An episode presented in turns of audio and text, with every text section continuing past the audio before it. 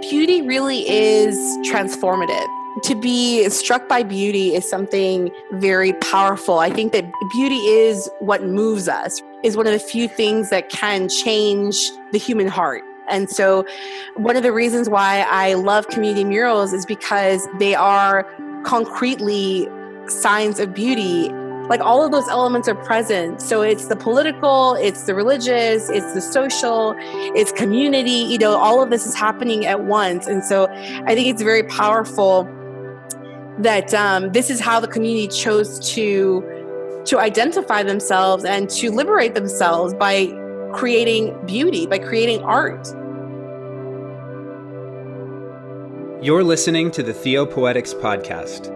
I'm your host tim burnett and my conversation today is with Dr. Lauren Frances Guerra. Dr. Guerra earned her doctorate in systematic and philosophical theology from the Graduate Theological Union in Berkeley. She's currently serving as a visiting assistant professor in the Department of Theological Studies at Loyola Marymount University. In this episode, Dr. Guerra and I discuss how she approaches the theological task with the complexities of race, class, and gender in mind.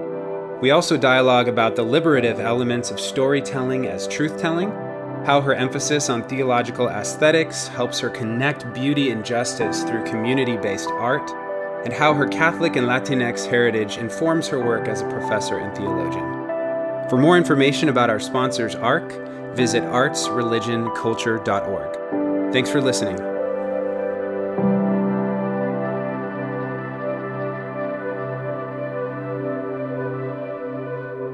Why don't we just start off by i mean you want to introduce yourself tell us a little bit about your background and um, what you're up to these days yeah, absolutely. So, my name is Dr. Guerra. I am a professor at Loyola Marymount University, and I'm an LMU alum. So, it's been really wonderful to be back at my alma mater in my home department.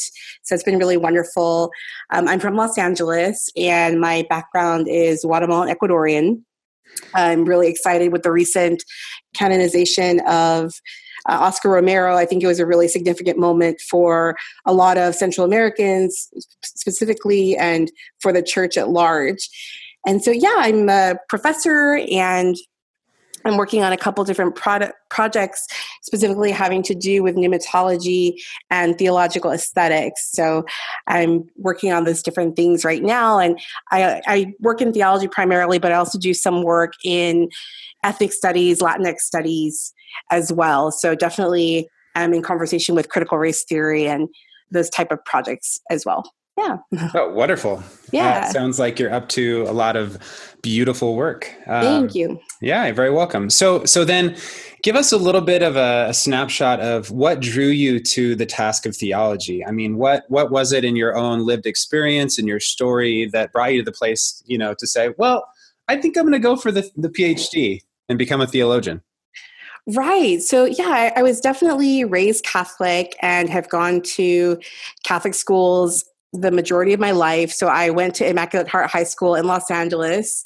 Shout out to IMAC. Um, so the um, the new royal Meghan Markle is also an alumna of Immaculate Heart. So that was pretty neat to have gone there. And so I always felt supported in terms of my theological questions. I always felt very uh, supported and safe in terms of like my teachers encouraging me to ask difficult questions, to ask different theological questions. And so when I started Loyola Marymount in fall of 2000, I was definitely in a mode of exploring my faith and trying to understand my faith better. And I was blessed in the sense that my sophomore year, I had a really important professor who became a mentor to me, who encouraged me to pursue the PhD because she saw that I had a passion for it and that I was very good at theology. And it kind of began there. You know, um, I really found that theology helped bridge these different passions of mine. I'm very passionate about Latin American culture and being Latina, as well as social justice concerns. And theology really became an amazing place to be able to have those conversations. I'm really active with the Academy of Catholic Hispanic Theologian, Theologians in the United States, which is a group that meets every June And uh, that's also been a really amazing group to explore different theological questions as well as address issues of race, class, and gender. So it's it's been good. It's definitely been a journey. Um, I finished my PhD in May of 2016. So the journey since graduation has been quite intense with its ups and downs, but I'm really happy to be back in Los Angeles and at LMU. Yeah, that's, that's, that's wonderful. I mean, so yeah. cool to come full circle like that. It is. Yeah, absolutely. So then as as you think about these factors that you know from your own journey that that came into play to to call you to the task of, of theology, um, I'm hearing this this resonance of there's there's sort of this cultural element, there's a race and gender element, and a class element. Um, and so, obviously, rooted in, in the stream of doing Latinx theology with an emphasis on theological aesthetics and Chicano or Chicano studies uh, has brought you to this place where you are able to bring your um, i would imagine that you're able to bring your full self to the task right right um, and on this podcast we often talk a lot about the body as location for doing mm-hmm. theology mm-hmm. as well as aesthetics and experience as factors in the task of theology. So, so as you consider what you're up to in working for for collective liberation, um, how has you know your cultural heritage um, brought you to this place where you are able to engage, um, you know, out of your own story? Right. So my family history definitely plays a big role in terms of how I understand my culture and who I am. So my family has always encouraged me to be proud of being Latina and to, you know, while I know that speaking Spanish can be a um, it's a, it's a sensitive subject, right? So for a lot of people, speaking Spanish is a very sensitive subject because some families, in order to assimilate better, they did not want to teach their children Spanish, and I fully like appreciate and understand that. Yeah. So in in my in my case, in my situation, I grew up very close to my mom's side of the family, and so I spoke Spanish growing up. You know, I'm very much like a fully bilingual person. And so my mother grew up here in Los Angeles, but my grandparents on my mother's side are from Guatemala, from Guatemala City. And then on my father's side, my dad is Ecuadorian. He's from Guayaquil, and he actually immigrated to Los Angeles when he was about 19 or 20 years old. He met my mom here in LA, and the rest is history. so they met here in Los Angeles and got married and had me and had my brother. So, yeah, That's you know, awesome. I've always been very proud of my cultural heritage and um, growing up in Los Angeles, one of the things that always fascinated me was this question of popular religion. You know, things like devotion to Our Lady of Guadalupe, um, devotion in terms of celebrating Day of the Dead or Dia de los Muertos. Yeah and in my initial work, I've done a lot of research around community murals. And that's been very exciting because I'm able to speak not only theologically, but also in terms of the role of community murals in Chicano studies, which has always been an important, they've always played an important role in that sense. Hmm. And um, yeah, you know, uh, that's, that's kind of a little bit of how I see those pieces intertwining. And, you know, of course, like the, the sense of social justice has always been present, rooted in faith. Right. And, uh, you know, just like currently, I think with our political climate, it's become very apparent that we have a lot of work to do, uh, especially in terms of immigration. You know, it's it's unreal to me that there are still children who are separated from their families they're in cages you know there's yes. children in cages right now it's yeah. horrific i don't understand how this is happening hmm. and you know on a personal level like the majority of those families are guatemalan and ecuador i'm pardon they're guatemalan and el salvadorian Right. You know, they're primarily from Central America. Central America has seen a lot of violence and a lot of um, military oppression. There's been U.S. involvement in those areas, as we know, um, historically, and so it's it's very painful. It's very painful to see this unfold. Um, on you know it's it's just compounded by my own personal um, experience yeah. yeah. oh i mean i yeah i'm, I'm with you in the disbelief uh, at the state of things uh, today especially down at the border um, but yeah i'm curious you know uh, in your own work with sort of feminist critical theory from a latinx perspective uh, how how do you you talk about in, in one article that I read that you wrote about how storytelling is an important way to begin to not only document your lived experience, but but in in and through sharing them there's a there's a kind of liberation uh, that can come. And in even your naming just now of the realities at the border there there's a liberative element. Um, so could you reflect for a moment on how uh, storytelling and acknowledgement and naming uh, brings us to a place where we're able to enter into the liberative task.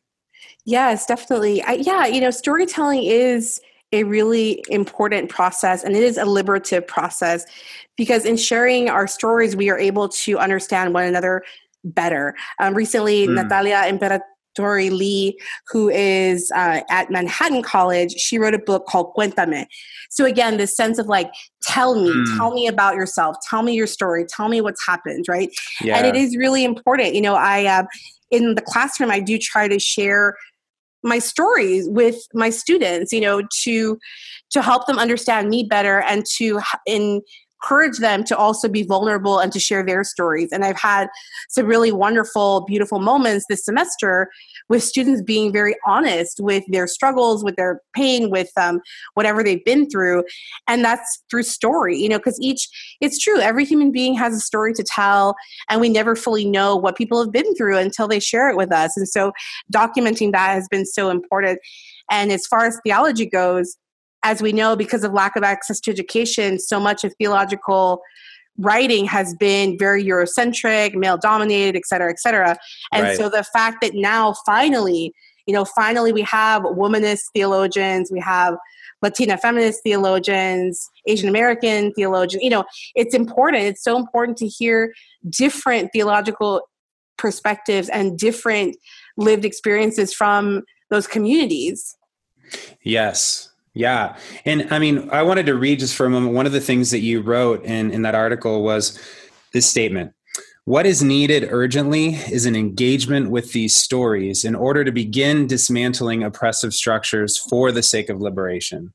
And so I'm curious as as we engage these stories that begin to to stew that liberative element within us that we need societally. And as you think about story or the role that story plays in the larger dismantling of the systems that are so big and vast and comprehensive that um, i'm just curious for you like what the direct connection is between story and this dismantling of the oppressive structure but also after speaking up and naming and telling the story is there a trajectory that is set in terms of addressing the larger structures uh, and powers? Sure. Yeah. Sharing stories very much is about telling the truth, right? Sharing right.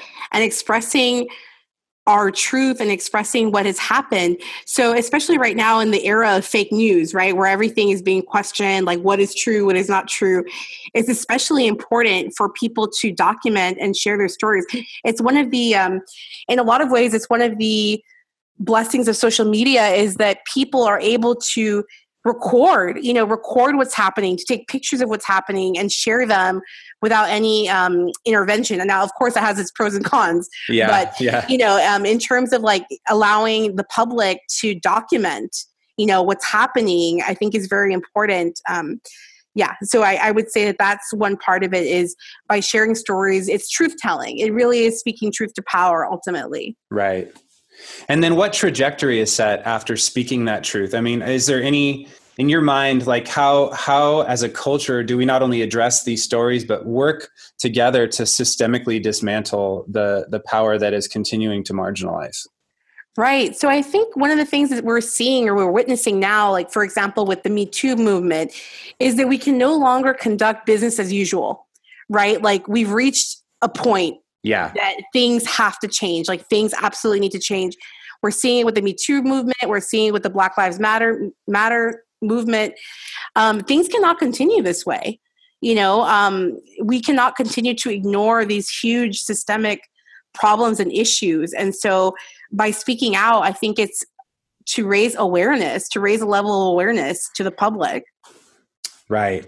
Right. And then and then the work of the public is to somehow continue you know systemically not only truth telling but but uh, working for the the reformation of the power structures that are behind the oppression that's right. know? that's right. And, and, so i guess i'm i'm just curious as as we root ourselves as as people who are are doing some kind of theopoetic task and narrative and story plays a central role in truth telling um, you know in your mind is there work to be done on the other side of that naming?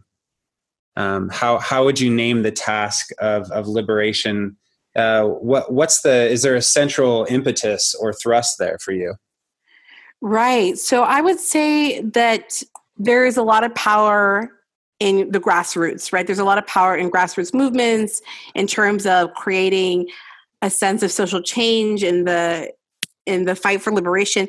So, you know, truly someone like now Saint, it's exciting to say that, Saint Oscar Romero. yeah, that's awesome. Know, in his life, you know, like in his own life, he was transformed. You know, he was transformed by witnessing the violence and poverty that was around him in El Salvador and he begged for change you know he he understood that things could not continue as they were and you know unfortunately he paid for it with his life you know he was killed in cold blood for speaking up right i mean that's truly what happened to him and you know there is a risk of course like there's always a risk but we have to take that risk hmm. I mean, it sounds stri- obviously. I'm not surprised either that that he was given, um, you know, sainthood because it sounds so similar to Jesus. You know, right, right, uh, right. In his work, and I know that for you as a Catholic uh, and, and working obviously at LMU, there there's a centrality there um, on on Jesus that probably in some way uh, informs your your task. So so for Absolutely. you as a, as a Catholic, tell me more about your your faith tradition and how that roots you um, in the liberative work that you do. Yes, absolutely. So you know that is absolutely central. You know, my faith in God, my faith in Jesus is central to the work that I do. And, you know, it's, it's so actually it's so simple right? In the gospel jesus tells us exactly to feed the poor clothe the naked visit the imprisoned you know like these are hmm. direct commands of what we should be doing as christians as catholics etc is to do something you know not to just sit back and watch yeah things fall apart, you know, and we have to remember that Jesus was, you know, living in a time of oppression. He was living in a time of empire, you know, much like our own. And yeah. so th- these are really important things to to remember, you know, that um it's not easy, you know, it's it's not easy. It's not easy to follow this commandment of love, loving one another, to live with compassion. It's not easy, especially to feel love towards those who are difficult or you know it's it's it's really easy to love our to love our friends you know it's really easy yeah. to love our friends and family but what about the other you know like what about those who are different than us um, it's much more difficult you know and and again that was the whole point love your neighbor who's your neighbor everybody you know like that. yeah yeah that's the whole thing you it's know not a metaphor no no it's not yeah right. right. That's awesome.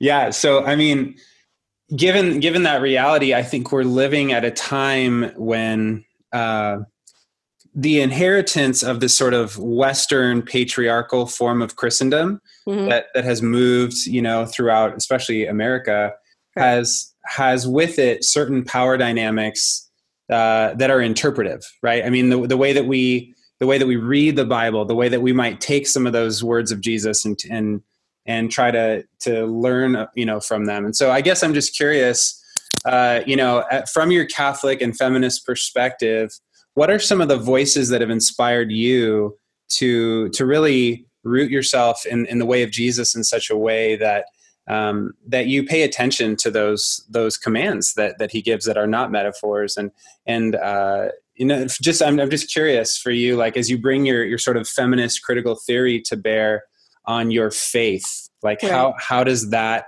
help you to see the way of christ in a, in a different light?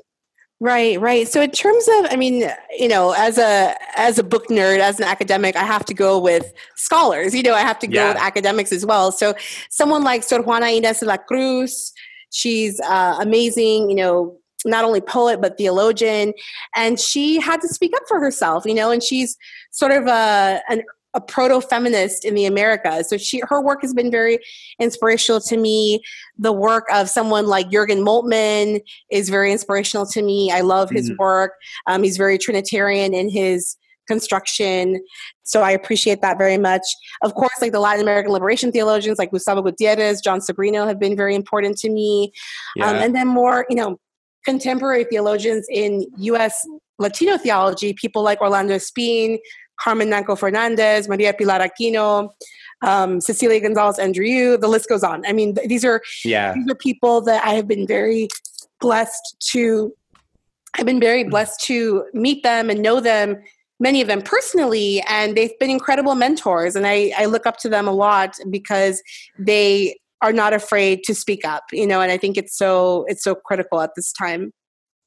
Oh, absolutely. So, given that that beautiful stream of thinkers and and uh, activists and authors that you just named, um, for you, like, how does the theological location of of liberation mm-hmm. contrast with some of the other theological um, traditions you know like i'm thinking uh, and i mean I, am curious too especially as a liberation the- theologian who also calls uh, yourself a systematic theologian you know right. like like what flavor what what essence is there in in liberation that um, that continues to catalyze you uh, in, in contrast to the other sort of schools of thought that are prevalent in theology Right. So yes, I am, you know, trained as a systematic theologian and you know, it's funny like early on in my studies I realized like, huh, you know, we talk about Trinity, we talk that, you know, Christianity is a trinitarian tradition and yet we as far as, you know, Catholics go, I I saw kind of an absence of discussion around the Holy Spirit right and mm. so that hmm. was it you know many of these things begin with a question right we they they begin with a as we would say in spanish una inquietud right something that mm. kind of concerns us or bothers us okay and so as i reflect back on the tradition i you know began to realize that the spirit is really the breath of life and the power for change right? Yeah. And so that's one of the things that, you know, as far as systematics goes, I love pneumatology because it is really opening up possibilities, you know, the spirit of creation, the spirit of change.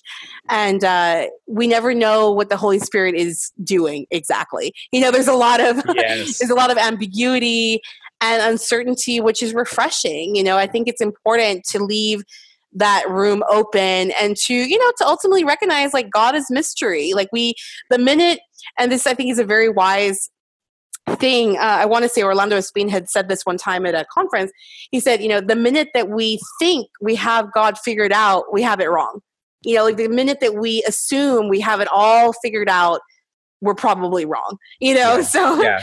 um yeah you know that's uh, one of the things that i really love is pneumatology and thinking about Trinity and thinking about pneumatology in a Catholic context. Hmm. Yeah, that's that's wonderful. Um, hmm. Is there is there any particular role that spirit plays um, in your own cultural heritage that uh, that that sort of brings to life that element that you're so passionate about? Hmm, that's a good question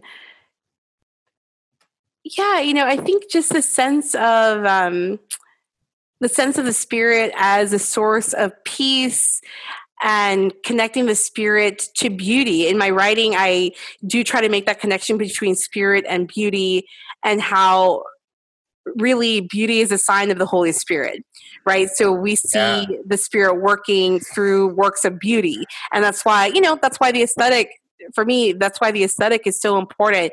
So poetry, um, paintings, uh, dramatic presentations, etc. All of this is really important, and we can see a lot of times we can see the spirit working in those moments absolutely yeah i mean and and when it in terms of poetics like i'm always you know it, when you read a poem there there's a way that the language and the structure and the form uh, engages you that right. calls something forth out of you right. rather right. than trying to you know uh, directly or propositionally you know announce something to you there there's an element there that that you know seems transformative in in in just the form of poetry and so i love that connection between spirit and and the poetic um, And I mean, maybe for a moment, could you reflect a little bit more on on beauty or on theological aesthetics, or even as it pertains to your your passion um, in in cultural murals? Like, what what for you in, in the aesthetic element of theology is so alluring? Yeah, you know, uh, beauty really is transformative. You know, it is to be struck by beauty is something very powerful. I think that beauty beauty is what moves us, right? I think mm, beauty is yes. one of the few is one of the few things that can change the human heart, you know. And so one of the reasons why I love community murals is because they are concretely signs of beauty and i would argue that are signs of the holy spirit at work so initially my uh, initial research was on the community murals in Chicano Park down in San Diego. Hmm. And so that park was built by the community in response to the city of San Diego and Caltrans destroying the community. You know, that freeway was built right in the heart of Barrio Logan, and the local community and local artists got together and basically had to go fight City Hall for the park space below you know yeah. and so the story just the whole again so talking about storytelling the story of barrio logan and the story of chicano park is very important and very powerful and what i noticed in going there you know over the years and at different times is that the content of the murals is so powerful. You have like Mesoamerican serpents, Aztec warriors, hmm. paint, you know, artists like painters, like images of Frida Kahlo and Diego Rivera, who are so important. You know, uh, the Mexican muralists, etc. Cesar Chavez and the farm workers. Um, hmm. You know, uh, it's it's all there. You know, Our Lady of Guadalupe, like all of those elements are present. So it's the political, it's the religious, it's the social, it's community, you know, all of this is happening at once. And so I think it's very powerful that um, this is how the community chose to to identify themselves and to liberate themselves by creating beauty by creating art Oh yeah, I mean, I, I, love that imagery too. I remember also in that article that you that you had sent me that you had written uh, about the connection uh, between Latinx theologians and this idea of daily life as a sort yes. of lo- locus for um, for experience of of the divine, and yes. um, this it's like almost like in the mundaneness of absolutely our communal realities we encounter god so uh, absolutely uh, i i just love that connection because a lot of the imagery that you just drew upon is this sort of beautiful aesthetic tapestry of communal life mm-hmm, uh, mm-hmm. And, and, that that i just wonder if there that there's this sort of rendering of of that imagery or those pictures that are that are on the mural that that roots people in not only the togetherness of the community but also the divine web of connectivity yeah. there absolutely absolutely so right so initially this park was built by the community and now of course right typical so many decades later it's considered a historical site by the city of san diego right wow. now you know like after yeah. the fact yeah. it's become this national treasure historical site blah blah blah you know which is great that's wonderful but again, like it's very similar to Oscar Romero. He was considered a saint by the people of El Salvador decades ago. You yeah, know, and they yeah. did not need they did not need the Vatican to verify that. They believed that he was a saint so long ago, you know, for all of his work and for the life that he lived. Right. And so now, right now, the church at large, now the Vatican, now the world can affirm this, right? And so it's it's fascinating how that happens. Um, it's fascinating. Yeah yeah oh absolutely uh, it's it's also beautiful to see the wider recognition as well but right but right. yeah it's i'm not surprised that that institutional religion is a little bit behind the the curve uh, as i'm sure jesus you know could attest to as well right right uh, but wow. Uh, so so then as you tell this this story um, this theological narrative and the narrative of of god through through the lens of, of your own work one of the things that you also mentioned was that in your own latinx culture there's this um, cultural significance of these two images and it was la virgen and uh, la malinche. Is that how you oh, yes, pronounce yes, it Mm-hmm. So could you talk about you know the the those two images and how, they sort of juxtapose in your your own culture to um, to actually you know create some some sort of harmful um, stereotypes and identities for women to have to to enter into? And, and could you just give us that that imagery? I don't want to tell the whole story but. Right. So the the imagery of guadalupe and la malinche? Yeah. Yeah yeah yeah. Okay Sure. Yeah. So um, Guadalupe, well, she's she's many things. She's many many things um, to many people, but you know, she really is a powerful symbol of popular religion. She is often considered a Marian apparition. Um, Orlando Espín has written and considered her as a pneumatological event, which is very powerful. Um, but she appeared in 1531 in December 1531 to uh, Juan Diego on the hill of hills of Tepeyac in Mexico, mm. and uh, you know uh, she's been a very powerful symbol of solidarity with not only with the Mexican people but with Latinos in general. You know her mestiza self being you know she appeared as a mestiza woman, and that's something that the people of Latin America can very much identify with because of the history of Latin America. Um, and uh, as far as La Malinche, yeah, she's kind of um, a mythical figure. She's sort of this scorned woman. And so, you know, she the two images really do parallel this sense of um, Eve and Mary, right? Like Mary's saintliness and holiness versus Eve as like the whore, the prostitute, you know, the sinful woman. Mm. They hmm. kind of function in that way a lot of times in um, in Mexican culture in particular. Wow. And so, uh, so then, from your own liberative feminist perspective, you named that that that those those identity markers are actually a part of the larger patriarchal system that was in play, right? That is is still in play. Um, and so, for you, how how does naming those those two images um, of those figures in in your culture sort of invite uh, critical reflection on the systems that are functioning and how does it call us to some identity or gender identity beyond that? Right. And so I would say, you know, Guadalupe in particular, uh, there's, eh, eh, okay, I will say this.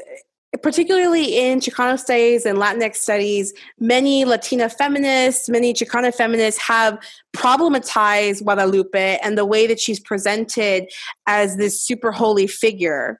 Um, you know, and instead they have pointed back to her indigenous heritage and her presence as the goddess Tonantzin, right? So um, it's kind mm. of like this dual, it's a very complicated, like dual image. And so what a lot of Chicana feminists have done is reclaimed Tonantzin for her power, for her beauty, um, that she's more of a fierce like warrior type you know and so that's something very empowering for a lot of um, chicana scholars and yeah no and it's it's trying to just problematize as you said like this image of Guadalupe as submissive, as you know, very weak or mild, you know, that's that's a problem. And so that's sort of um, as far as Chicano studies goes, that's how people have responded. Hmm. And in in naming that that women uh, of Latinx descent ha- have been pressured to conform to either one of those imp- images of La right. Virgen or La, La Malinche, like uh, you named that that there is a sort of patriarchal power dynamic that is forcing women into those roles. Right. Um, and you ta- and you talked about how there there's this opportunity in in in, in sort of recognizing that and telling that story for us right. to move into a space where um, where where genders aren't so um, binaried. Right, and, right. And, yeah, yeah, definitely. And so, you know, like, so for example, um, another person who's written quite a bit on Guadalupe is Jeanette Rodriguez. She wrote on Our Lady Guadalupe as a symbol of empowerment for Mexican American women. There's been a lot, you know, there's been a lot of different scholars who have touched upon this question, the symbol of Guadalupe. What does she mean? What does she really symbolize? There's tons. I mean, like, so many people have written about Guadalupe because she's so influential. You know she's probably she's probably the most easily recognizable symbol of popular religion Yeah. She's everywhere. You know, she's on tattoos, yeah. she's yeah. on t-shirts, right. she's on earrings. I mean, people have her on her car, like on you know, like painted on their car. She's everywhere, you know, like she's on rosaries, like she's literally everywhere. And so she's yeah. on murals all the time, you know, on on different walls in different cities. She's everywhere. So it, she is really significant for a lot of people and for for a variety of reasons. You know, she's read, I will say this, she's read in a variety of different ways. Hmm. Wow. Yeah. So there's there's more of a pluriform sort of association. Oh, yeah. Yeah. Oh, yeah. Mm-hmm, okay. Definitely. Wow. Wow. Beautiful. So I'm curious um, because in in part my my own interest in theology is uh, is a bit biased toward beauty.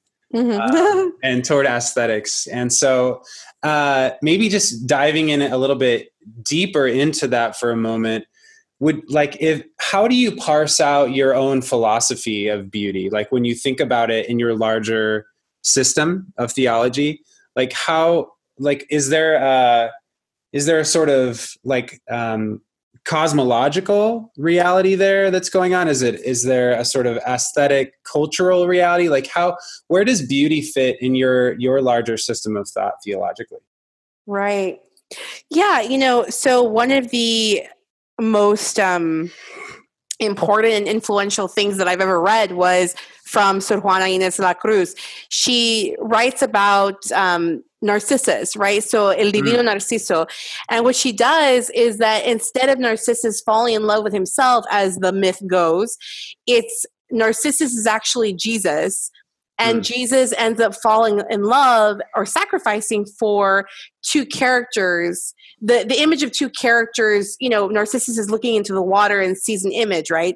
And so behind him, it's the two characters. One is grace and one is human nature. So uh, basically narcissus jesus falls in love with grace and human nature and thus sacrifices himself it's beautiful it's an hmm. incredible really powerful image i mean she's an amazing theologian and poet, of course.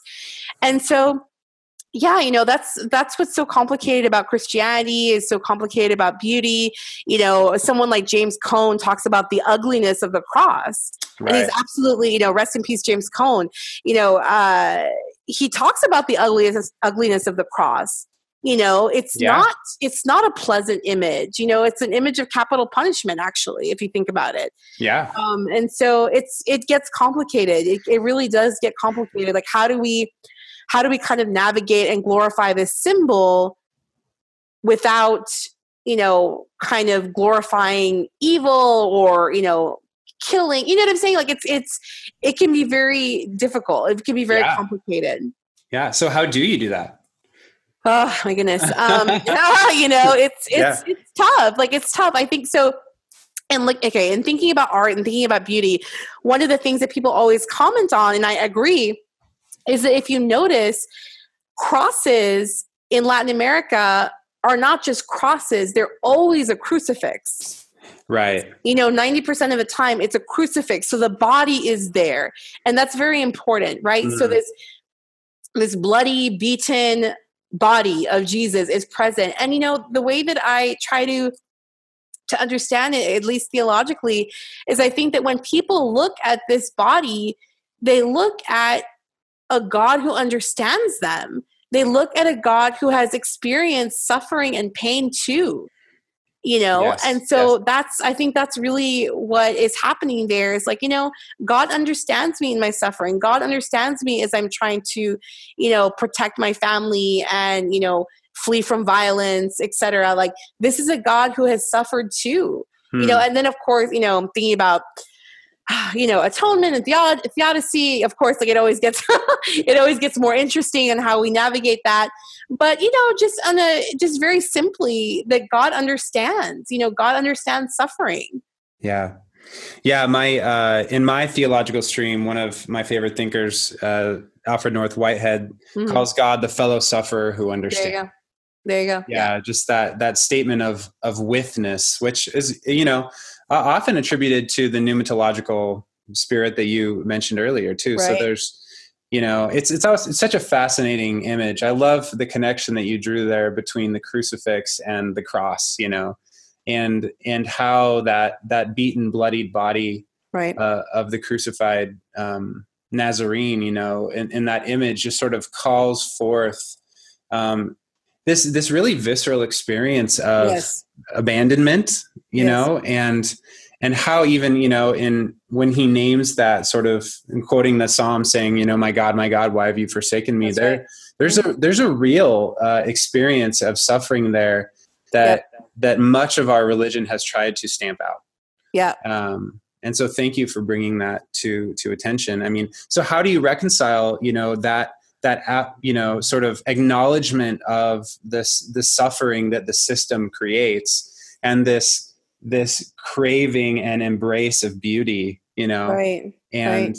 and you know like is how do you weave that together yeah you know it's it is one of the complexities of the christian tradition but you know if you think about the whole of the tradition or you think about holy week you know you think about holy week it's good friday all the way through to the to easter you know what i mean? Like so it's it's not just the suffering. If the story ended there it would be terrible you know like it's yeah yeah. you know it's it's both and you know? If the story ended on good friday it would be terrible.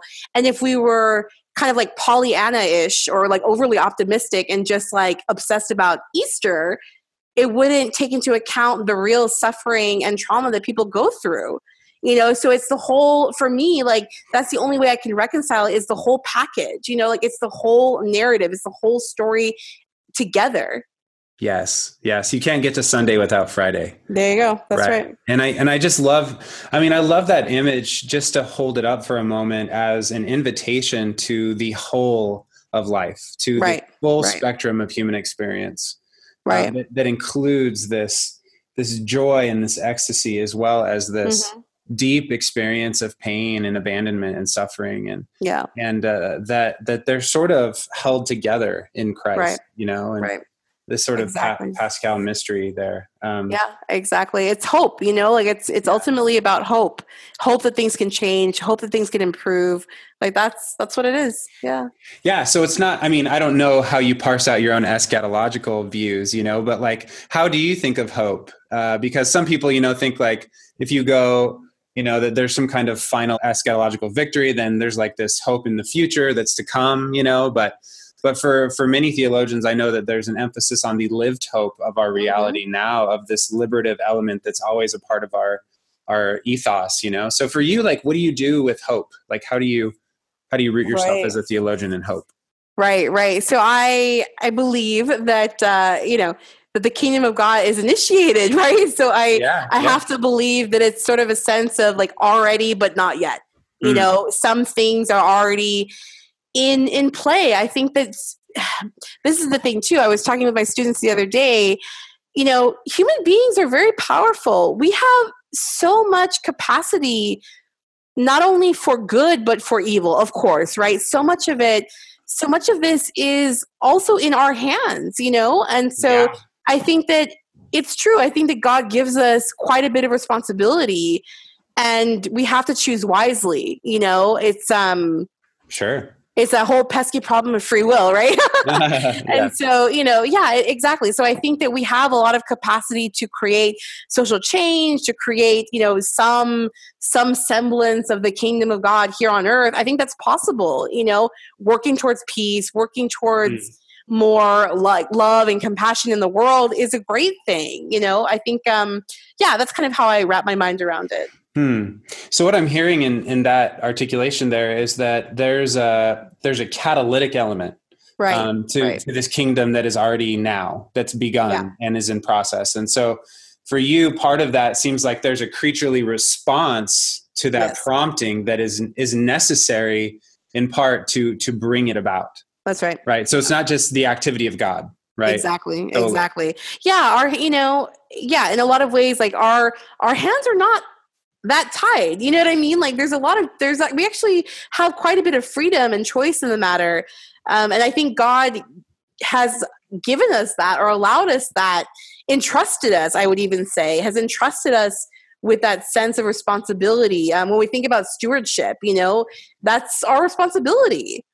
Yeah. Oh, absolutely. I mean, if yeah, there's there's so many elements we could you know we could dive into as to Yeah, how right. our human responsibility is is failing. You know, right, like we're right, right. we're not taking up the mantle there. Uh, but but yeah, I mean, so so then as I think about you know that that um, that thread that you have just described, there's this participatory element, um, and I think about you know the task of theopoetics and how you know it- it's easy for that word I think to sound um, theoretical, right, Right, or, or right. ethereal, but there's something deeply human, deeply hopeful, deeply embodied about like living into a theopoetics. Uh, it would you? I mean, I know that there, we could probably make really nerdy distinctions between theological aesthetics and theopoetics if we really wanted to parse it out, you know. but for you, what does theopoetics mean? Like, how do you think about that? Hmm.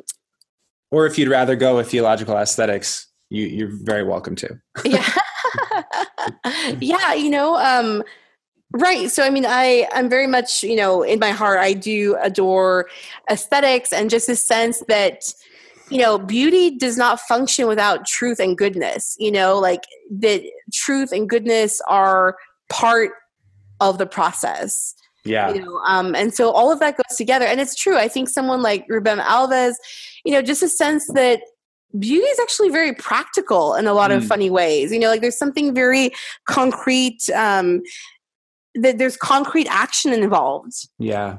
yeah Yeah, no, I mean, I'm with you. I, again, as as somebody who has, you know, has been studying uh, beauty as well in in my own work, um, it's becoming more and more apparent to me that that the sort of distinction of um, of beauty having a sense of primacy, you know, in mhm. in our lived reality, in our invitation to a sort of participatory life of faith, you know Right. is so catalyzing and so um, so necessary in such a, a time that's so ugly. You know, right right Um, exactly we live in in in this sort of space where God, I mean, we don't we don't even have to name the atrocities that are Oh, happening no, in the yeah. country, but like the rhetoric and the and the the inhumaneness That's of right. our society, like we we're desperate for beauty. You that's know, right Um, that's right Yeah, Yeah, you know, and that's been those have been some of the pow- the most powerful responses to the ugliness is to create beauty.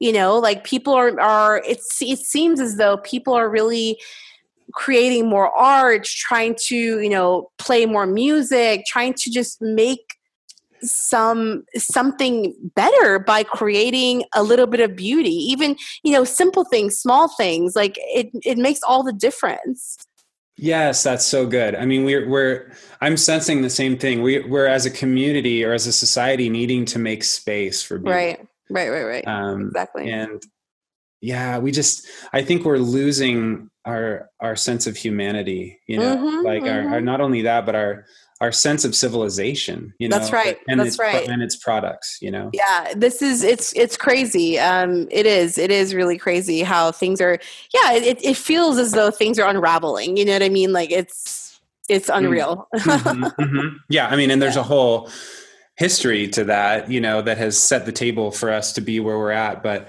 right we, we need people who are resisting, you know, and are actually not just resisting, but being proactive about an alternative way of of living and being that that cultivates beauty, that you know, that speaks truth to power, that names injustice, and and calls us to something higher. You know, Mhm, like mhm.